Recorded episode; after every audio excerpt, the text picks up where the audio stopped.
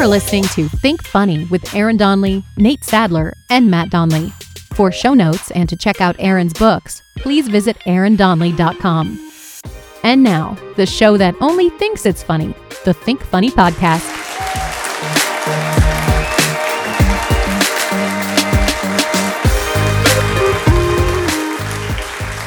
Hey, everybody. Uh, thanks for tuning in to the Think Funny podcast. I'm Nate Sadler here with Aaron Donley Hey guys. and Matt Donley.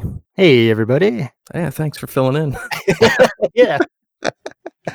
Uh, okay, so today Ma- Nate had a great idea uh, to talk about one of our favorite comics of all time, Mitch Hedberg. So I- I'm just going to tell the quick story that how I got introduced to Mitch Hedberg. I was watching TV one day, and this comedian came on and he started doing his bit on Comedy Central, and I stood up and pointed at the TV and said, "Yes, this is what I've been looking for." And then I went to the computer and Googled it and found out that he had died the night before.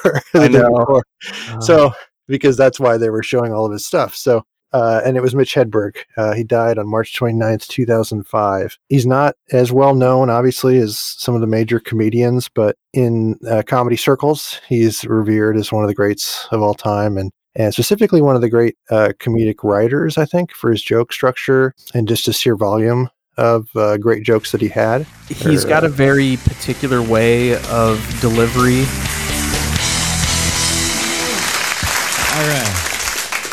All right. If, if Bruce Springsteen did stand up comedy, I wouldn't be here.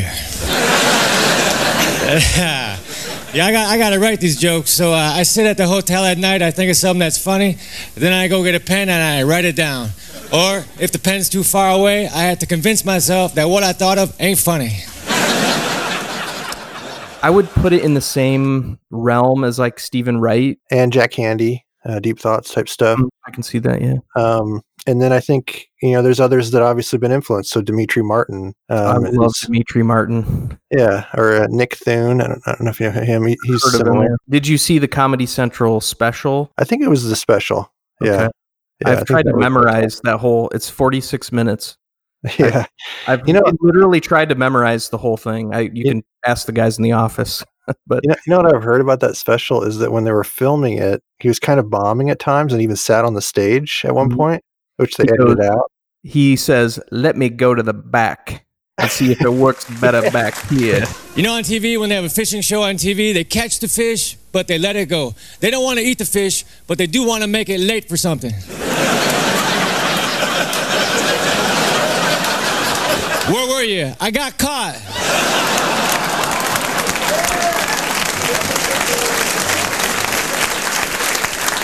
Liar, let me see the inside of your lip.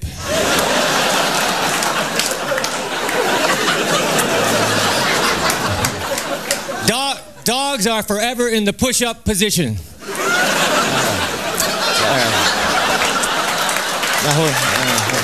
That, joke, that joke, that joke is dumb. I'm aware of that. So he's got a deadpan sort of surrealist uh, one-liner non sequitur. The the word in uh, Wikipedia used, which I'd never heard before, was paraprosdokian, uh, Wow. which means basically misdirection. So you start telling a joke and then he he turns it a silly way that you wouldn't have expected, and it's just a bunch of those. So there's not a lot of segue in between. It's just a lot of those in a row. It's stream of consciousness. It's Yeah. uh, it's Bob Dylan of comedy. Right. But I I'll give you a compliment, Aaron. Like when I read your your book, uh, that's kind of how I felt. Like you know, they're all kind of a little short story, and it always like completely like the wheel is yanked and it goes off the road. Like you you can't predict how it's going to end, and I love that. No, It's not a straightforward joke punchline. It's a the it's just completely veers off the road, and that's how I feel like Mitch Hedberg stuff goes. So Yeah, I, I- think I've given the example before. It was a, a Harvard, I don't know what it was, some kind of a video or study, and it was trying to identify what humor is at its purest form. And it was a baby, and you had a it was holding a piece of paper, and then you a guy ripped it, and the baby laughed, and because that was an unexpected turn or twist that sparked the the laughter. And I think that's that's why I'm attracted to this type of humor. I think it is sort of the most pure. It's also not vulgar. It's silly, So it's almost childlike a lot of times, and it's a childlike, silly, stupid spin on a topic. I was in downtown Boise, Idaho, and I saw a duck, and I knew the duck was lost because ducks ain't supposed to be downtown. There's nothing for him there. So I went to a Subway sandwich shop. I said, let me have a bun. But she wouldn't sell me just the bun. She said I had to have something on it. She told me it's against regulations for Subway to sell just the bun. I guess the two halves ain't supposed to touch. So I said, all right, we'll put some lettuce on, which I did. They said, that'll be a dollar seventy-five. I said, it's for a duck. They said, all right, well, then it's free. See, I did not know that. Ducks eat for free at Subway.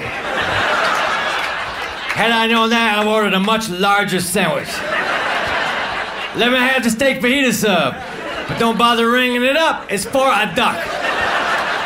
There are six ducks out there, and they all want sun chips.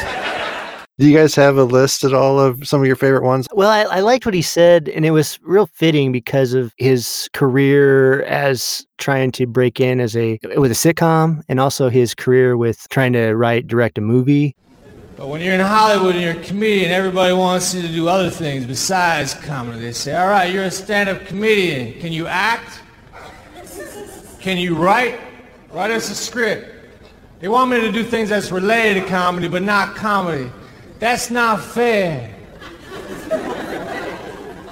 It's as though if I was a cook and I worked my ass off to become a good cook. They said, all right, you're a cook. Can you farm?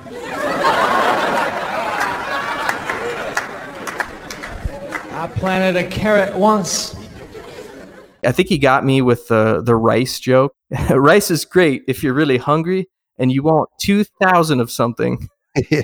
Uh, so some of my favorites were, uh, uh, and I found a couple that I hadn't seen anywhere. But when I like this one, when I was 18, I was kind of sick living here. So my friend Tim and I packed up his Volare. We moved from Minnesota to Florida. We wanted to move to Texas, but the front end alignment was bad. I haven't heard that one. Yeah, I hadn't heard that one either. Um, here's another one I hadn't heard. Last week, I helped my friend stay put. It's a lot easier than helping someone move. I just went over to his house and made sure he didn't start loading shit into a truck. uh, uh, one of my other favorites is I had a couple. Uh, my friend said, "You know what I like? Mashed potatoes." I was like, "Dude, you got to give me time to guess." I know. uh, but my favorite one is the donut joke. Oh God, yeah. Yeah, uh, when you that just to me that's that encapsulates Mitch Hedberg. So if you had to pick one and put it on his tombstone, that'd be the one to pick. I bought a donut and they gave me a receipt for the donut. I don't need a receipt for a donut. I'll just give you the money. You give me the donut. And the transaction. We don't need to bring ink and paper into this. I, I just cannot imagine a scenario where I'd have to prove that I bought a donut.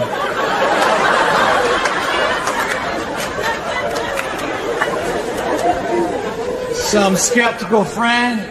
Don't even act like I didn't get that donut. I got the documentation right here.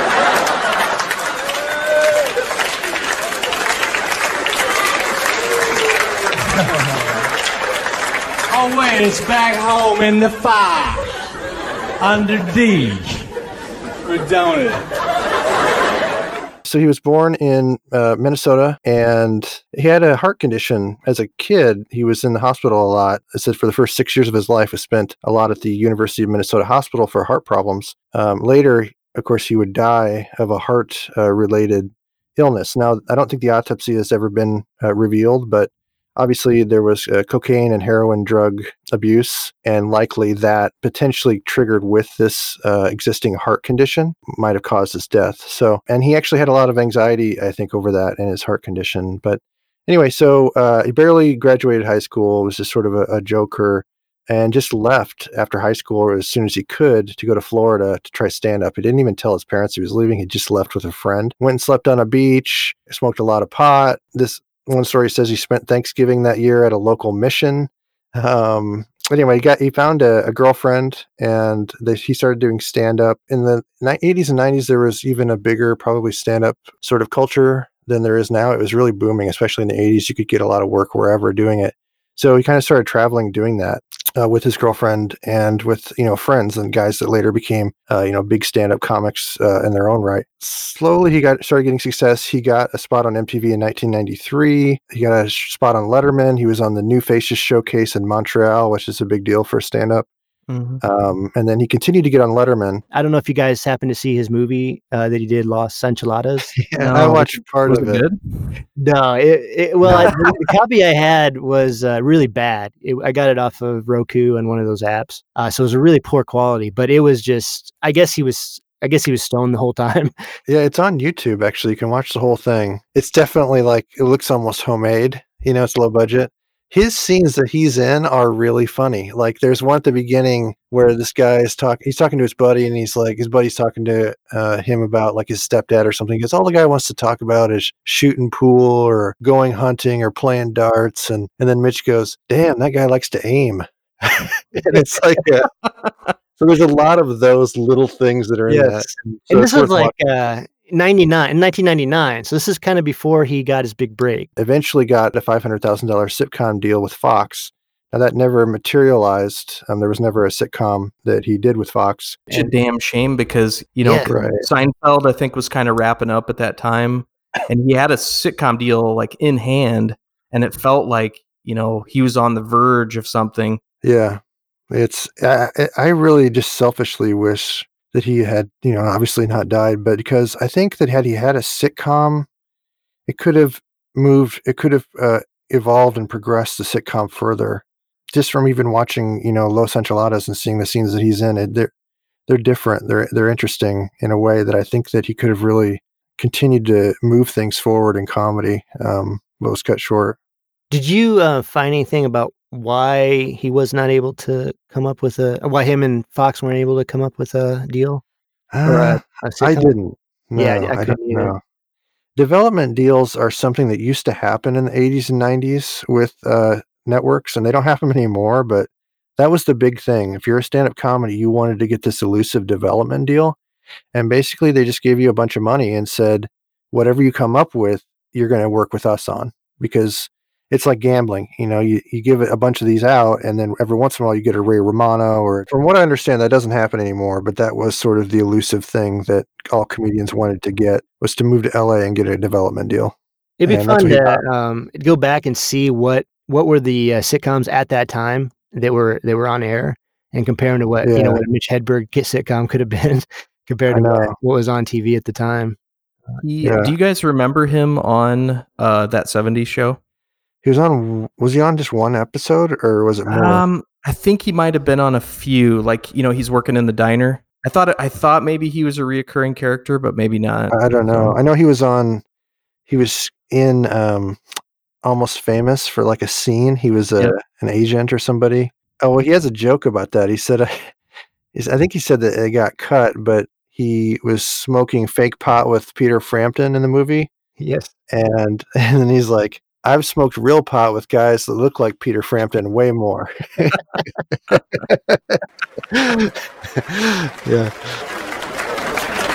I got into an argument with a girlfriend inside of a tent. That's a bad place for an argument, because then I tried to walk out and slam the flap. How are you supposed to express your anger in this situation? Zipper it up really quick.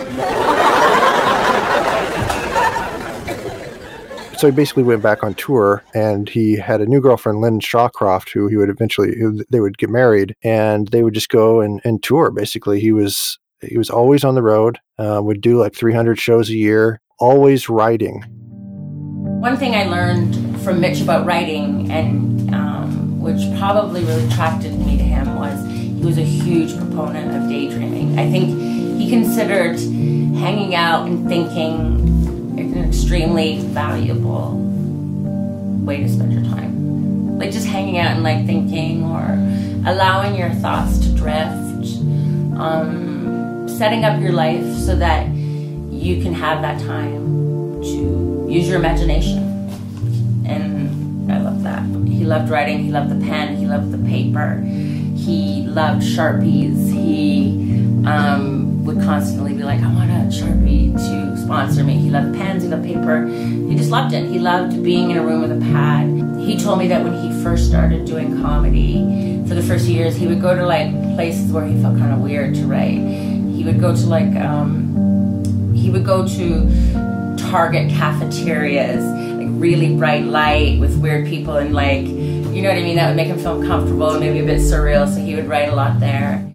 She um, was with him the night he died, and they were pretty, you know, sort of to themselves. Mitch was an introvert anyway, so I think him and Lynn had this really tight bond, and she has dealt with a lot of the guilt and a lot of probably even, you know, fan pushback and and everything. So she's had a lot of process that way. She has kept all of his journals and a bunch of video of him that's never been released. And so she's work still working on that, I believe. She's released some of the journal pages. He would practice free writing to where you just sit down and you start writing any thoughts that come to your head, whether they're serious or funny. And then he would work from that to develop jokes in an act. And he has lots of notebooks apparently that are out there, some good material, some bad. And I think that's really important. And, and I think that's why, and if you listen to his stand up, the jokes are not only really funny, but they're funny because they're so concise and they're dialed in. There's not unnecessary words.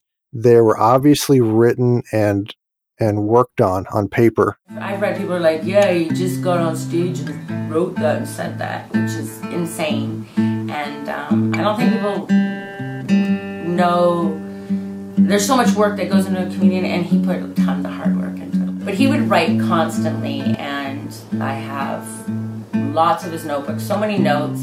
He would just write thoughts. Have you guys ever heard, um, like, have you ever gone to YouTube and listened to other stand up shows by Mitch Hedberg where Yeah. you can hear him kind of crafting a joke? Like, you'll hear maybe a little bit of a different version of the Bigfoot joke or, you know, just a little bit ver- different version of the donut joke. Like, he's crafting Right. it, like you're saying, Right. like, he's kind of smoothing off the edges. That's what I love is maybe he's trying a joke and if it kind of bombs, he'll acknowledge it. That's what I love about him is he'll kind of acknowledge it to the crowd and kind of make fun of it, how the joke didn't go over. And I really love that about him that he's that self-aware to in the moment when I think any normal person would probably freeze. You know, he acknowledges that it bombed and he moves on. I just love yeah, that. he had this persona of this guy that was lazy, but underneath was was actually working very hard at this craft uh, to make that look effortless. I got a new CD. It's in stores. And when you have a CD in stores, you have to do in store appearances. If nobody shows up, I just pretend like I'm shopping. That's how I shop. I sit behind a table with a pen. I hate to dream. Dreaming takes energy. Sleeping is supposed to be a rela- relaxing affair. I lay down on the bed, it feels great. Next thing you know, I have to build a go kart with my ex landlord. Dr. Scholl makes foot products. And he's a doctor, so he went to school for a long time. But it doesn't take a lot to figure out that stepping on a cushion will be more comfortable. that guy wasted lots of time at school. Because I'd have bought that shit from a Mr. Scholl.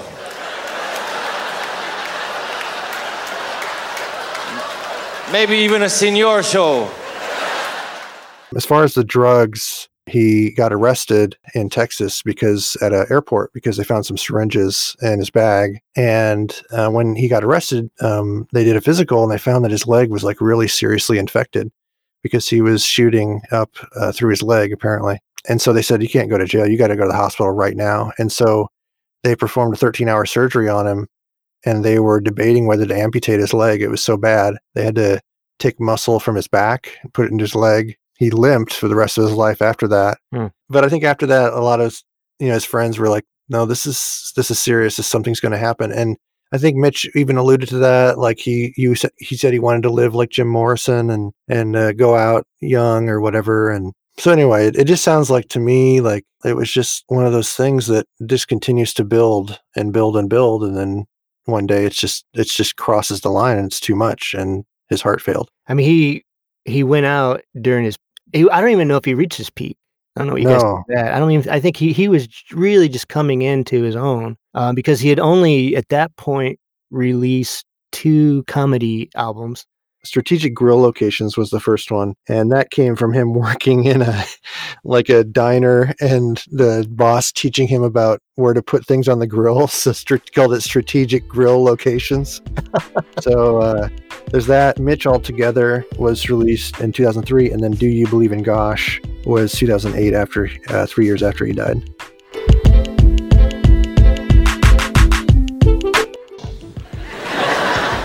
I've been on the David Letterman show twice. Anyone see me? Hey, I'll be damned. like four million people watch that show, and I don't know where the hell they are. but the, that's my favorite introduction I've ever had. You might have seen this next comedian on the David Letterman show, but I believe more people have seen me at the store. and that would be a better introduction. You might have seen this next comedian at the store. And people would say, Hell yes, I have. his wife did release some of his journal pages. Here's just a sample of some of his free writing where you just write whatever comes. And um, let's see. Got to write every day. Be productive. You have to keep it flowing. If you halt it, the wave will crash. No need to be over positive, just up tempo and cool. I want to be the genius with the uneaten sandwich on his workstation. I like the sound of a computer keypad as the fingers push the letters down and create amazing stuff. It's time to drink fresh juice and grill marinated meats. Drink coffee just ground from the Costa Rican bean. I gave Lynn a nice end, but not on purpose. I love to keep my nose clean of hair. It hurts if you yank on them. Ink is the blood of a writer. Smoking a pipe is relaxing and smells great. So, anyway, he's just, you can see, but he's getting it down on paper, his thoughts. I just believe that, that if you're doing what you, if you're happy, you know, that's what success is about. Because it doesn't have to be about entertainment or making a lot of money, but you know, you just gotta, you gotta really love what you do. You know, they, they hand me some money now. I'm gonna take that money, put it in my pocket, and just pull the notebook out and keep on writing. You know what I'm saying, man? I'm just gonna keep on writing.